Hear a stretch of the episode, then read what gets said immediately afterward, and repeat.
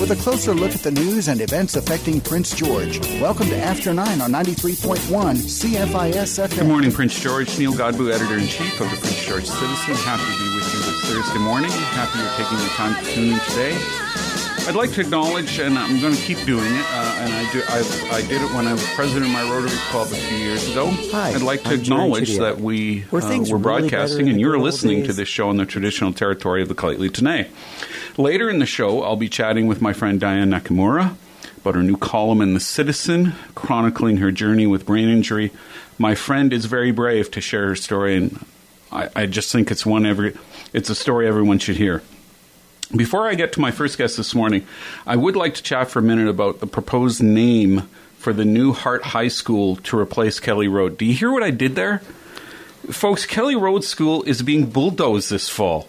Your memories of the school, your connection to the people, belong to you as long as you live. No one can take that away from you. A new school is nearly complete, and it happens to be located directly behind the current school, but it could have been built anywhere up the Hart. School district could have demolished the current Austin Road Elementary and built the new high school there. That new school will have the Kelly Road athletic banners hanging in the gym. That new school will have the pictures of the graduating Kelly Road classes from years gone by. So, why can't the school have a new name? One with a far deeper and richer connection to our history than John Kelly from a 100 years ago, who already has a street and a road and a road in Prince George named after him. And actually, that would be two roads because everyone who knows the Hart knows that there's Kelly Road and North Kelly Road. I get the sentimental attachment. I really do. I live in the Hart. I have a daughter currently studying at Kelly Road. She's graduating this year. My wife is a Kelly Road grad. At this point, it's a discussion, and I think it's a discussion discussion worth having. And boy, did we talk at the dinner table, my family and I, last night about history and tradition and language and culture and entitlement, reconciliation. So I, I, really do applaud Tim Bennett and Trent Derrick and the rest of the school board trust, trustees for initiating this discussion. What is unacceptable? Are the racial slurs being used by so many individuals, especially online, to make their case to apply the, the Kelly Road name to the new school? And, and the greatest irony in terms of what I've seen so far is the whole that these are the same people that have that have told indigenous populations things change, get over it. Hmm, things change, get over it. Why don't we apply that to a new school? If you really care about keeping the name, you'll drop that nonsense in a hurry because all you're doing is making the case for why the name should be changed to educate ignorant racists about the history and the vibrant living culture of the T'enneh and the indigenous peoples of this region. Maybe you can't be saved from your intolerance, but hopefully your kids can. There's a strong case to be made to save the Kelly Road name for the new high school, and those arguments were made without racist attacks by the students who protested outside the school yesterday. The kids are setting the right example. Good for them. Speaking of education and students, my first guest this morning is Sheldon Clare, an English and history instructor at the College of New Caledonia. Good morning, Sheldon. Good morning, Neil. Glad to be here. And I bet you think everything I just said is a big load of crap. No, I, I, I- you taught at Kelly Road at one time. I, I was a substitute teacher up at Kelly Road for a, for a while. I had some I have some stories and adventures from there, but which would take a while to relate. But I, I do think that the decision made by the school board was done in haste. I think it was done uh, uh, with probably pure motives, but I think that we're seeing a lot of these sorts of changes that are not really sitting very well with people who have an attachment to these areas, and they are. I think rightfully upset about this. I think I, I saw an online petition. I think it had over seventy five hundred names on it when I last looked. It- and I it- bet it's higher than that now. It, it, it, has certainly caught the attention of, of many individuals. Uh, I, personally, I, I do think the timing was terrible. Uh, I, I the, the the school district received the funding from the province in 2017. Uh, it was announced that they were getting the 44.3 million to build a new school. Uh, at that time, I think that would have been the time to initiate a discussion about possibly changing the name. Yes, and I, I, I think with the uh, things that are going along now with the Wet'suwet'en and the blockades with, with from people who have nothing whatsoever to do with the Wet'suwet'en or their issues. I think this is opening up a whole discussion about what reconciliation is and what it means. And I, I think that reconciliation is being misinterpreted by a lot of people because uh, one of the things that's said is it's supposed to be about truth and reconciliation. And I think truth is going out the window pretty quickly. And reconciliation, I think, needs to be understood that it's really has to deal with multiple groups and multiple cultures. And it, reconciliation should never have been ever about tearing down one group's culture to promote that of another. And I think that's where people get pretty offended is this but, idea. But, but aren't we surrounded by white culture? Can't we surrender the name Well, well, if, if, the, if that if we're demolishing an existing high school named after an individual that already has a street and a road named after him? Well, I, I think the I think the problem is with your. Pre- I think the premise is white culture is a flawed place to start. I think if you start looking at the rich history of Canada from people who were here originally, who immigrated here, I have ancestors that arrived here with General Wolfe and the and uh, uh, an army and the 78th Frasers when yeah, they landed yeah, down yeah, Stufalon and so yeah. I know you conquered So, you uh, conquered my people at the Battle of Montreal and yes, Quebec. yes, Neil, we did quite handily. So I must say, but uh, I, I think that there needs to be an understanding that there are those divisions in so-called white culture. There is a, a, a perception of It's, it's not this homogenous thing. no, no, it is definitely not. You have the French, you have the British, you have Germans, you have Ukrainians, you have uh, Mennonites and Hutterites and Doukhobors and and so many other peoples from all around the world who came to Canada to seek opportunities and found them here. And I think that to to start uh, taking those down under a grand homogenous term of white culture, I think is a huge mistake. I think that that is denying Canadian history, and I think that is really a, a grave error that we're all being faced with. I mean, the, the blockades we're seeing on the railways right now are a symptom of a bigger problem in this country that we are not dealing with very well. We have a we have a left versus right political problem in this country. We have uh, people who are Rural versus urban, I would say. in, in some cases, rural versus urban is a thing. I was in Calgary on the weekend speaking at the Progressive Group of Independent Business on their Take Back City Hall conference. I was talking about political activism, getting people involved, and I was going over Saul Alinsky's rules for radicals with them because they'd never heard this before. Because Right. it's well known in the left, but it's not well known in the right at all. And it's about street fighting your way to success in, in many respects. So I thought the whole thing was quite ironic. I got a lot of ask, requests for copies of my speech. But following me in that presentation was uh, Conservative Party leadership candidate Dr. Lewis. And she was a very soft spoken lady who is clearly has strong conviction. And she got some applause for many things she said in her presentation. But the thing that shocked me is when she said that she would work hard for Canadian unity and to make this a strong, great country. She got about four or five people in the entire room of a few hundred people clapping. I was one of them. There was a retired member of Parliament, Rob Anders. I saw him clapping, and there were a few others scattered around the room. But other than that, it was stony silence. And I think if people uh, are confused or, or taking Wexit or Alberta independence lightly, they're making a huge mistake because all of these things resource extraction, uh, climate change, uh, uh, the issue of whether it's man made or whether it's natural and there's not much you can do about it, and how you, how you deal with all of those issues. I think that these matters need to be taken very, very seriously. And we have right now a federal government that is not taking anything very seriously except for virtue signaling, shame blaming, and going against what appears to be the great wishes of the majority of the Canadian population. Uh, to me, and, and, I, I mean, I've already seen it. People have called this the Kelly Road name change a tempest in a teapot, and, and I suppose on one level it really is. But it, but It's a symptom of a bigger problem. but but I, I and that and that's what I was getting at is is that it really is a symptom of, of a bigger problem and I and I would say problems and one of those problems seems to be that in this age of social media or anti-social media.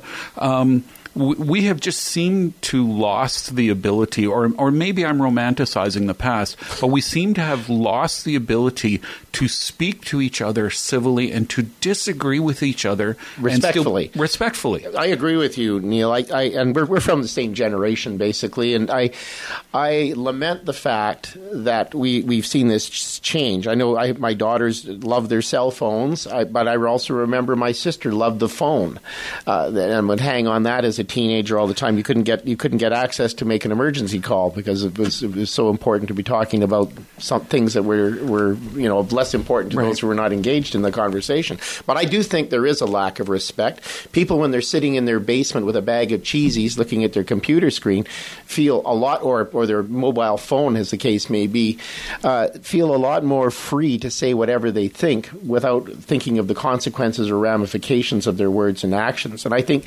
that there do there uh, you're right. There does need to be a respectful conversation about things like name changes, but they cannot be top down actions, as this has been, or for that matter, the change from Fort George Park to Lheidli T'enneh Memorial Park. These, this was done top down without engaging large numbers of people who have attachments and are otherwise affected by such things. You right. have to have you have to engage people in this and have a conversation. You can't just impose it. That's really colonialism, isn't it? You, and, and, you and I are actually dealing with a, a, a bit of a top down uh, thing right now in terms of uh, uh, simultaneously unknown to each other until quite a bit fr- down the process. Uh, um, when the uh, when the remains were discovered in Lheidli T'enneh Memorial Park, uh, when the pavilion was being built, there was an archaeological report done on those remains. the citizen tried to get access to them and was denied. We filed a Freedom of Information request, also denied. We appealed lo and behold, I was doing a year into thing. the process, yes. you were doing the same thing. Of course, we were coming at it journalistically. You've come at it academically. That's quite true. I mean, I, I read your some of your materials, and you've looked at some of mine. And my my approach to this has been that uh, it's important for people to know their history, and I think it's important for that history to be full and open and transparent. I think that there are questions about who's buried in Fort George Park that need to be answered and deserve to be heard by everyone. And f- from my perspective, I teach local history as well as British Columbia history, world history, Canadian history, military history. And I, I, I know that when you have a body found on a battlefield in Europe, there are great efforts made to identify who that person is and give them their name and give them their identity. And it seems to me that while there are cultural sensitivities about such things, uh, there are also uh, historical facts about how bodies were treated, cremated, buried, and so on by different groups of peoples. And there are questions about this that deserve to be in the public eye. And, and of course, and you and I have had this discussion uh, very much. Uh, I argue the case on behalf of the citizen that this is a matter of high public interest, and we simply want to exercise our charter right to report on a matter of high public interest in terms of who were these people? We know that a report has been done that to some degree with 301 pages so we know it's a significant document that was done to study these remains. And wouldn't it be great to share with the public and educate people potentially on wh- wh- again whether uh, right who were these people? Where did they come from? What is their story? That's that's the story that's we right. want to tell. history deserves to be told. And if uh, it, it comes back again to what I said about truth and reconciliation. We cannot be burying and hiding the truth. We need, if we tr- truly want reconciliation, it is not a one-way thing where tactics of, of racial slurs are thrown by both sides, or shame blaming is part of, of the of the matter, or you you you hear uh, uh, uh, misappropriation of the truth to promote a particular agenda from any party involved. You need to have the story told with as much of the facts laid bare as possible. You and I very much agree on the value of right. journalism in that respect, as well as on education. I, I think that hiding information is a great way to cause more and more anger. That I agree with you. Uh, just to update everyone, so here's what's happening in the process. As I said, there's an appeal before the Information and Privacy Commissioner. Uh, the the province has already filed their legal brief. They are actually the principal party. They are the owners of the archaeological report. The Lheidli T'enneh is a third party.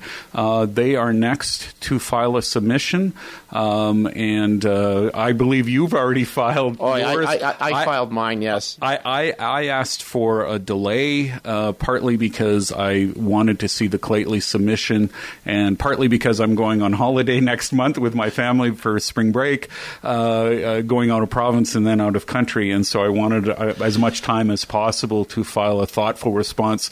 The province has a lawyer. I presume the Lheidli have a t- lawyer. Do you have a lawyer, Sheldon? No, And I, don't have a lawyer I, either. I, I, just, I, asked, I actually asked the, the college about providing a lawyer, but I had basically was met with stony silence about this. They, they, I think there's this is seen in many respects as a political issue, uh, and I think that's unfortunate. It is because I- unfortunate. I, think it, it, I think this is this is actually about truth and it's about reconciliation, and you don't get to truth or reconciliation without the facts. I, and, and part of the reason why I'm interested in, in waiting for the for the Lheidli t- submission is that I, I'm I'm perhaps naively optimistic, but I, I would be thrilled to. Uh, to, uh, I, I would like to leave open the door the possibility that, that the Lheidli submission is that we think that uh, part or all of the report should be released. That maybe they'd say, okay, well, there's some sensitive stuff over here that please leave that alone, but the the bulk of the report or some of the report could be released. And so I'm hopeful,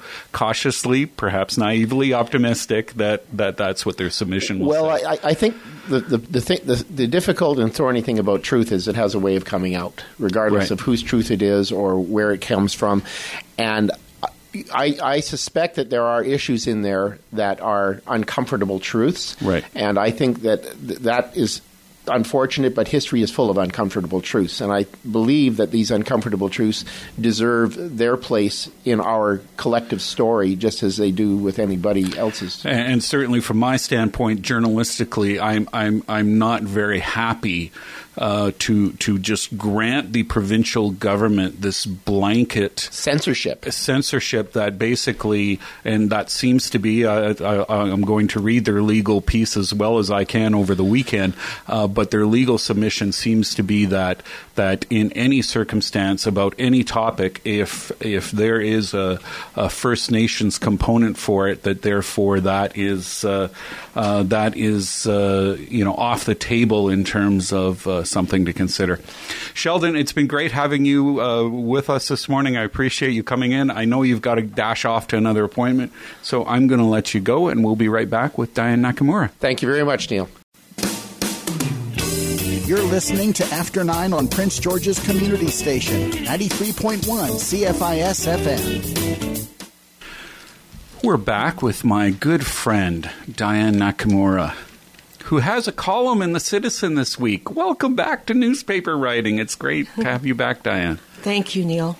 Your column, uh, it's very personal. I think it's very brave, talking about brain injury and specifically what happened to you. So, what did happen?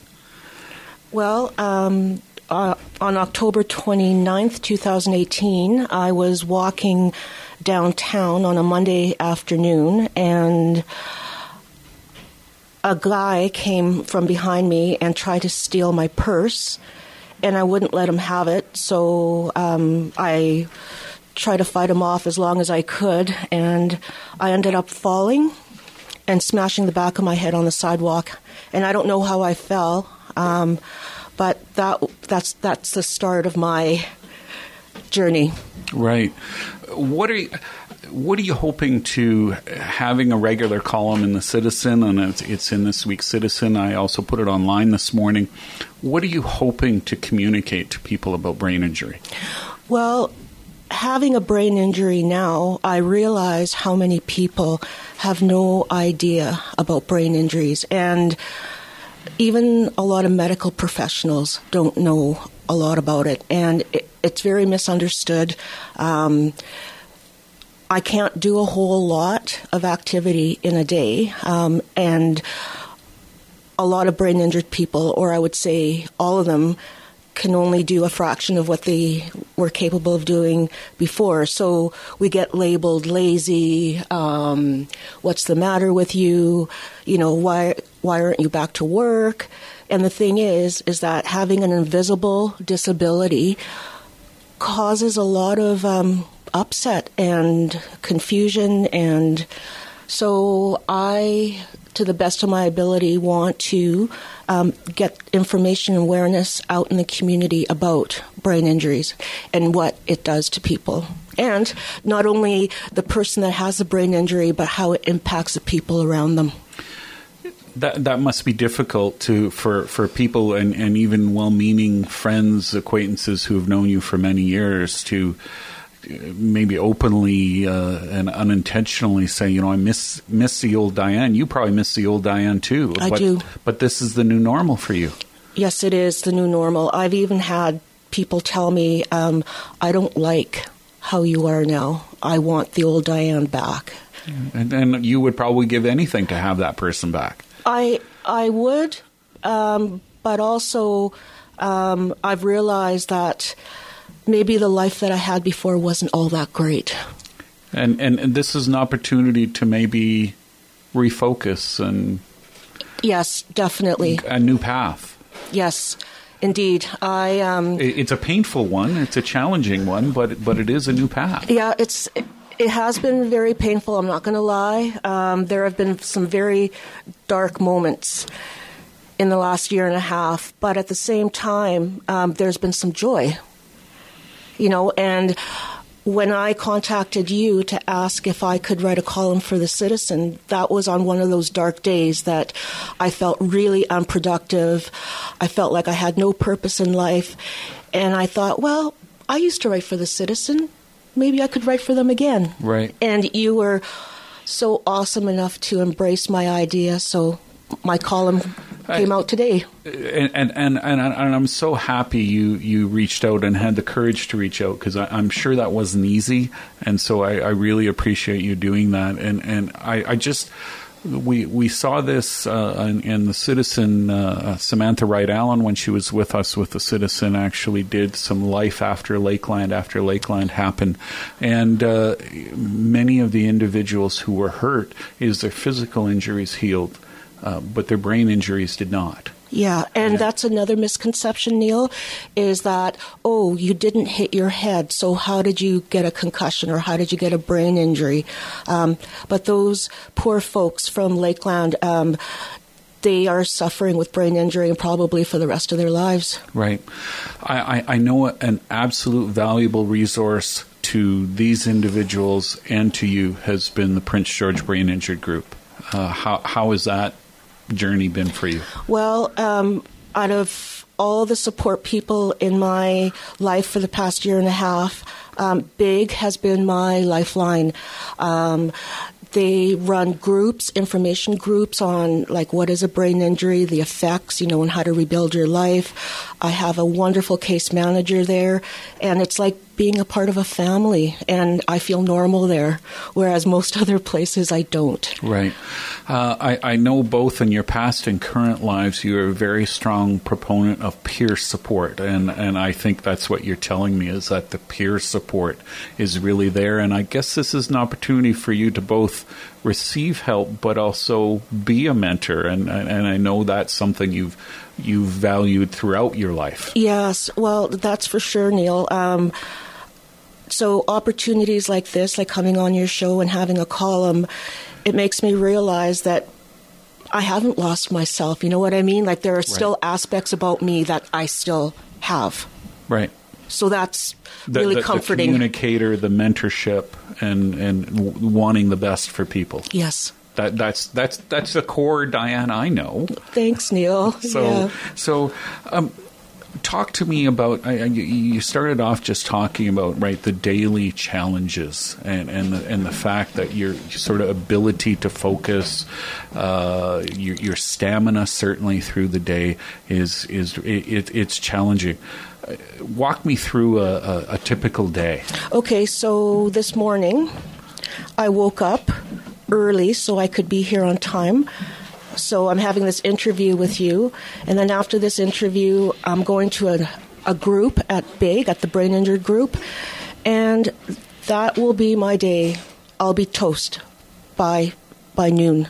Right. Because my fatigue is just so extreme. So you'll go home. I mean, is that is that sleep or is that just uh, you know taking out all of the sensory stimulus and just being in a quiet, sitting quietly, resting? Uh, w- what's that look like? Well, um, I could be in bed having a nap, or just sitting in the living room, no no TV, no electronics, just sitting there and just kind of decompressing from my overstimulation, which before was not a big deal because I used to work 60 hours a week and do grocery shopping, you know, household chores on top of that. Right. Yeah. And now one shopping trip, one grocery shopping trip would be the only thing that I'd be able to do in a day when you and I had lunch uh, a, a, few weeks ago at, at, the Native Friendship Center, and the fire alarm went off, and I know enough about brain injury to know that noise, and particularly loud, piercing noises like a fire alarm, can be very difficult what happened to the rest of your day because of that? Well, um, I felt like an ice pick was going through my head um, because of that alarm. And after we had lunch, I went home and I had a three-hour nap, Neil. and and and that's just what you needed to do to yeah. to move forward. Um, Diane, thank you for coming in today and sharing a little bit of your story. And I can't wait for your future columns uh, in the Citizen. I, I, think it's going to be uh, inspirational. And I know, as usual, you're going to touch people that you don't know uh, and hopefully inspire them and motivate them to, to do that self care and uh, and to, to let them know, of course, that there is help for them and there is support out there for them in the community, starting with the Brain Injured Group. Well, thank you for the opportunity, Neil. You are part of my healing treatment plan. I, am happy to hear that. Uh, we will be right back with uh, an additional guest, Sabina Dennis. Keeping you up to date on current news and events in and around Prince George. This is After 9 on 93.1 CFIS FM. Well, I am a total silly monkey. Uh, apparently, I can't read a clock. Is that Sabina Dennis is coming on at 9:40, and it is 9:32. The good news is that means I have Diane Nakamura with me for another seven or eight minutes. So this is fantastic. Uh, um, I, I, I want to tap into your your long experience in social work, your long experience working with First Nations, um, right? And and this whole truth and reconciliation. We talked a little bit about that uh, with Sheldon Clare before you came on, um, and and so the Kelly Road name change is certainly, I think, although a, very small uh, part of that. But uh, when you first heard of, about that proposal, what did you think? I thought it was a fabulous idea.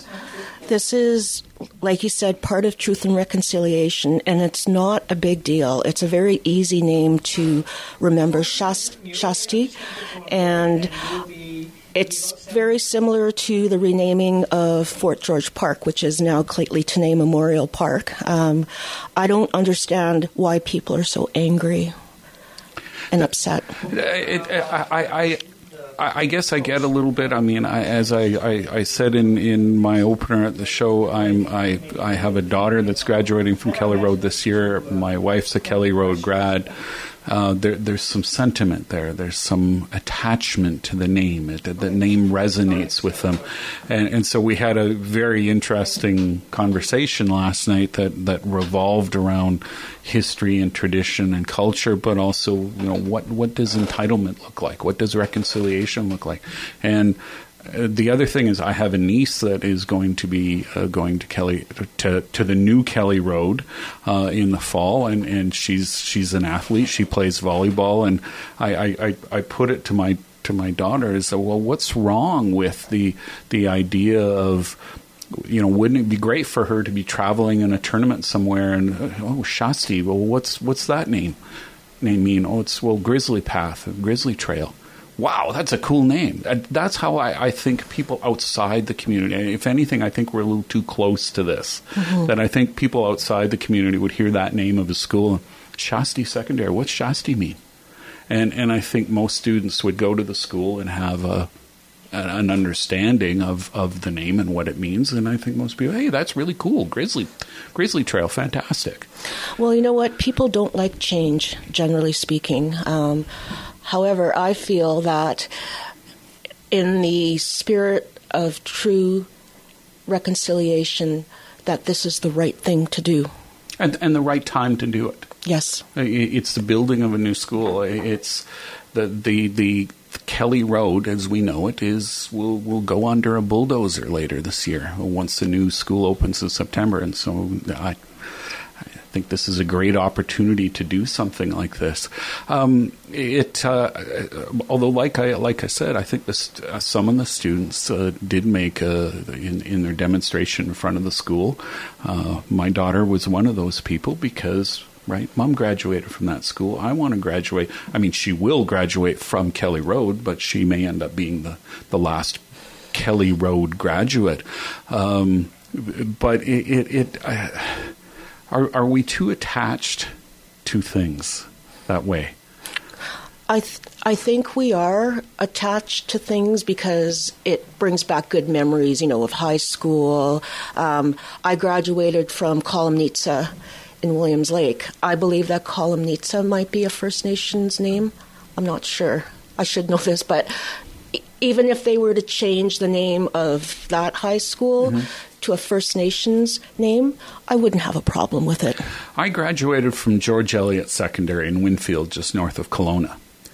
Uh, that, that's actually an interesting one because Winfield, at the time I graduated, 1986, I'm dating myself, Winfield doesn't exist anymore. It's called Lake Country. There's actually a municipality. Mm. It's it, it's made up of what was then Winfield, Okanagan Center, and Oyama. Lake Country that the actual name of the community changed. Uh, George Elliot, our our our, our uh, team name was the Dominoes, and the Dominoes because the school colors were black and white. Um, and then a pizza chain came along, and so someone in their wisdom decided to change the name to the George Elliot Coyotes. Um, I, am I'm, I'm fine with that. Uh, those of us of a generation used to call Haida Gwaii the Queen Charlotte Islands. Mm-hmm. Um, we, have gone through all sorts of, of name changes. Um, and, and, of course, we live in a country, Canada, that's an indigenous word, and we have the capital of our country, Ottawa. Uh, so, so I, I, I don't I, I, don't see sort of what the threat is to uh, whether we call it white culture, settler culture, whatever we want to call it. I think we can agree that that overall white culture, and I know Sheldon didn't like that term uh, because it's not as homogenous as, as I'm suggesting, but that that that white culture can can handle uh, the name Kelly Road disappearing and Shas Ti Secondary replacing it with a new building?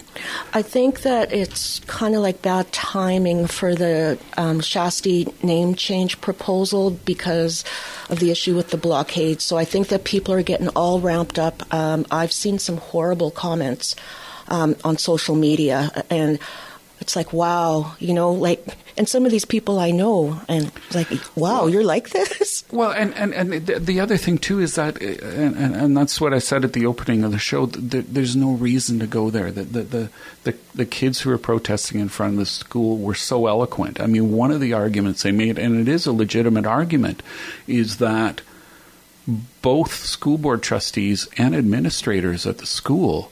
Uh, have had earlier made it quite clear that the new school would be called Kelly Road. And now, sort of at the 11th hour, here's this proposal. And so they're feeling a little bit, maybe betrayed is, is too strong a word, but they're certainly feeling that, well, wait a sec, some words were said, and now sort of it's going back on that. And uh, and so for that reason, I can understand how people would be upset. Right, but but then, then there's no reason for racial slurs. No, absolutely not. Right, and so it's uh, yeah, and and, and, and that's I, I was so upset driving home uh, last night because I, I saw a lot of the comments on, on Facebook for for the people who were upset uh, with with with us at the Citizen for closing comments on stories, um, folks. That's why is is the comments got really ugly. Yeah. And and and, and I don't I, I can't police that all day and uh, you know, people that wrap themselves in the freedom of speech thing, well, sorry, but hate speech is not free, it's a crime. Uh, and so we have to be very careful of that. And if we host it on our site, uh, we're condoning it. That's and right. So, so that's why I had to close those threads.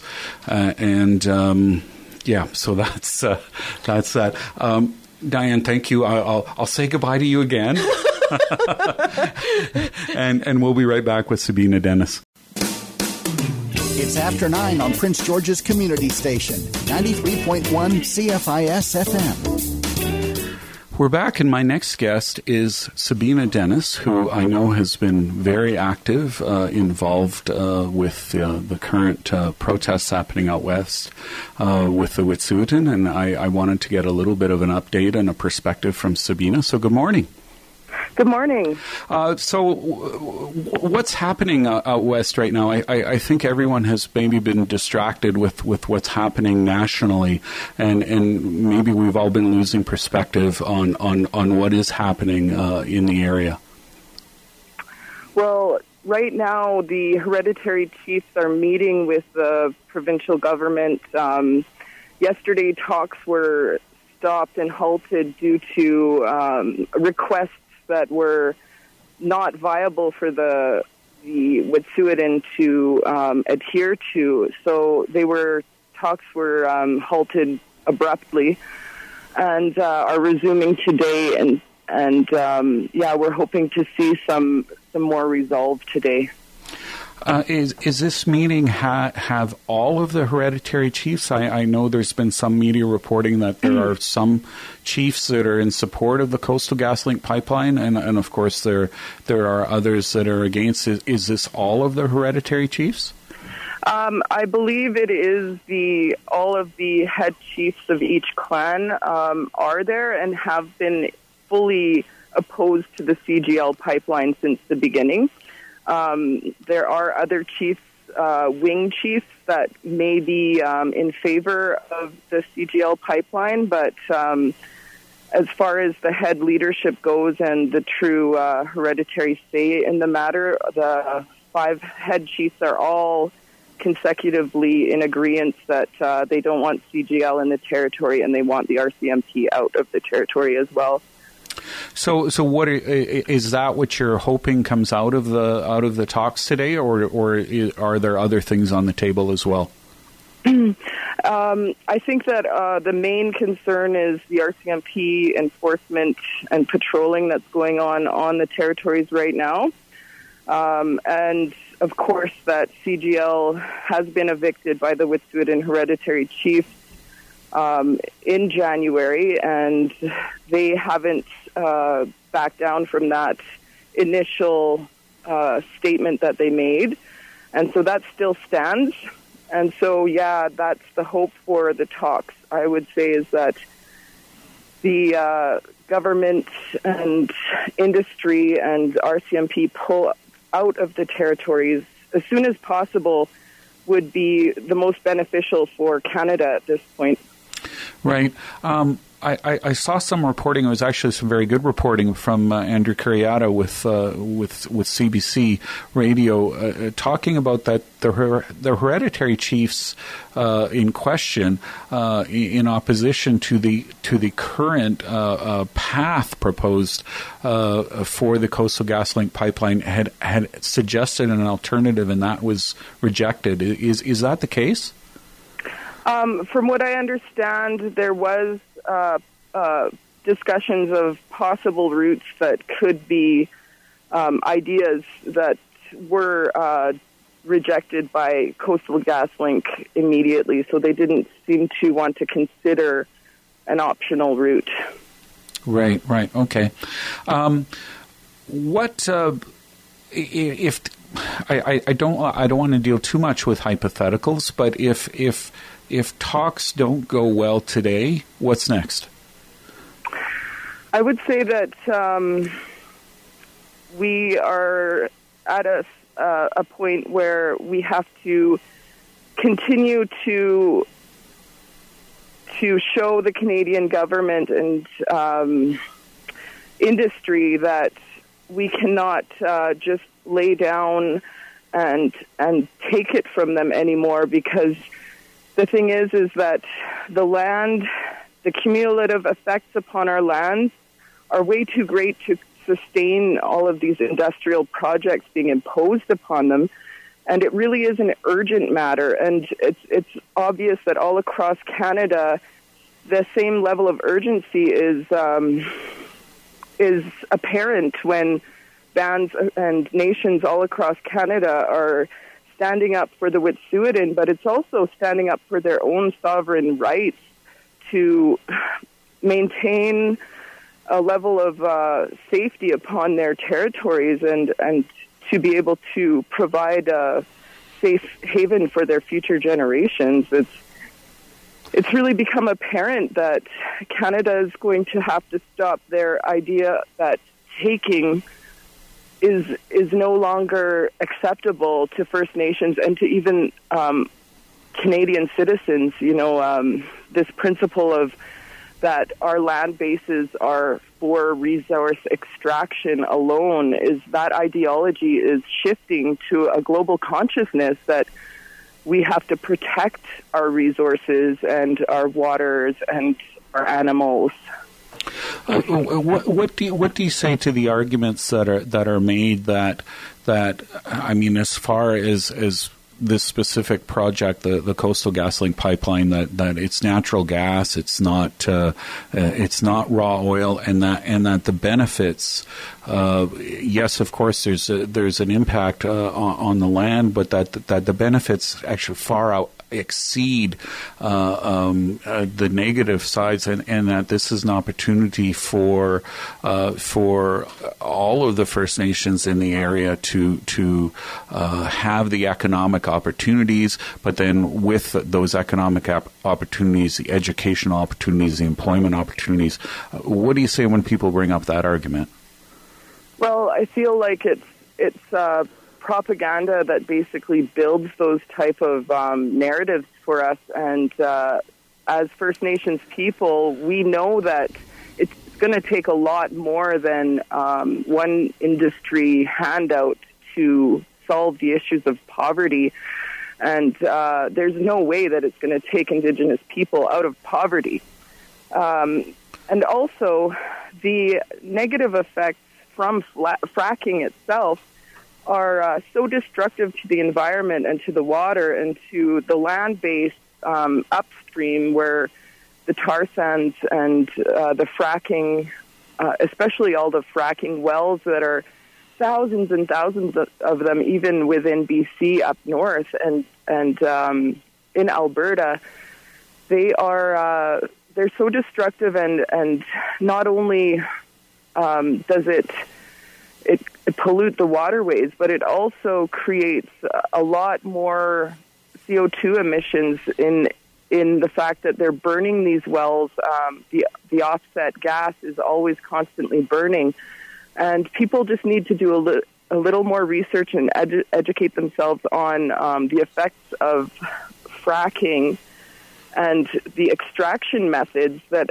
actually are not reducing emissions. In fact, it's it's um, just as destructive as other oil products are. And I just really feel like people need to educate themselves more. And go ahead. Sabina, we uh, we do have to take a short break. When we come back, I do want to uh, ask you more about this because we we we've you, have we've strayed from I guess the sovereignty and land rights issue into some of the environmental issues, and I do want to explore those, and we will do that when we're right back. Featuring the people who make things happen in Prince George. You're listening to After 9 on 93.1 CFIS FM.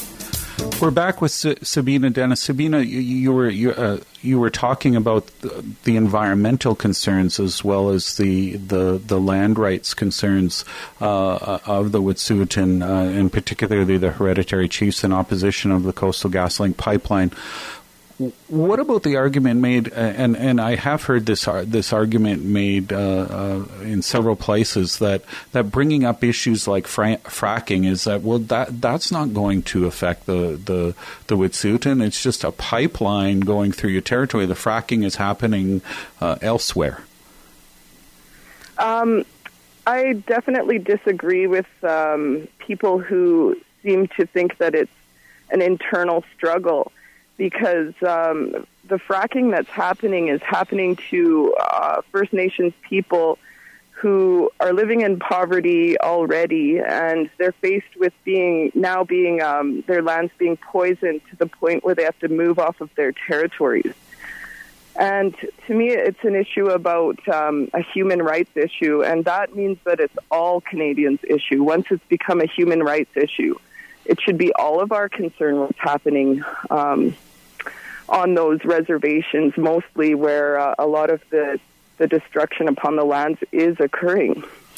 Um, uh, you, you, mentioned uh, a divided community, and certainly there has been uh, a lot of reporting out in the mainstream media uh, and elsewhere uh, that that that there are many people in the Wet'suwet'en community who just kind of wish that uh, you know the outsiders would, would quit meddling and let the Wet'suwet'en kind of solve this internally. Is is is is that accurate, or is there a different narrative?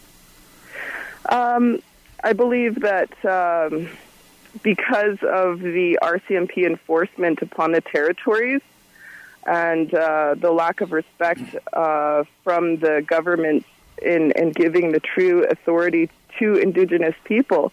I believe that it's become um, an issue that is all across Canada, especially in BC, where we're in treaty processes right now as we speak um, to try to resolve land issues with Canada. And it just proves that we're unceded nations when Canada is is in a treaty process with us. It proves our rights and our title.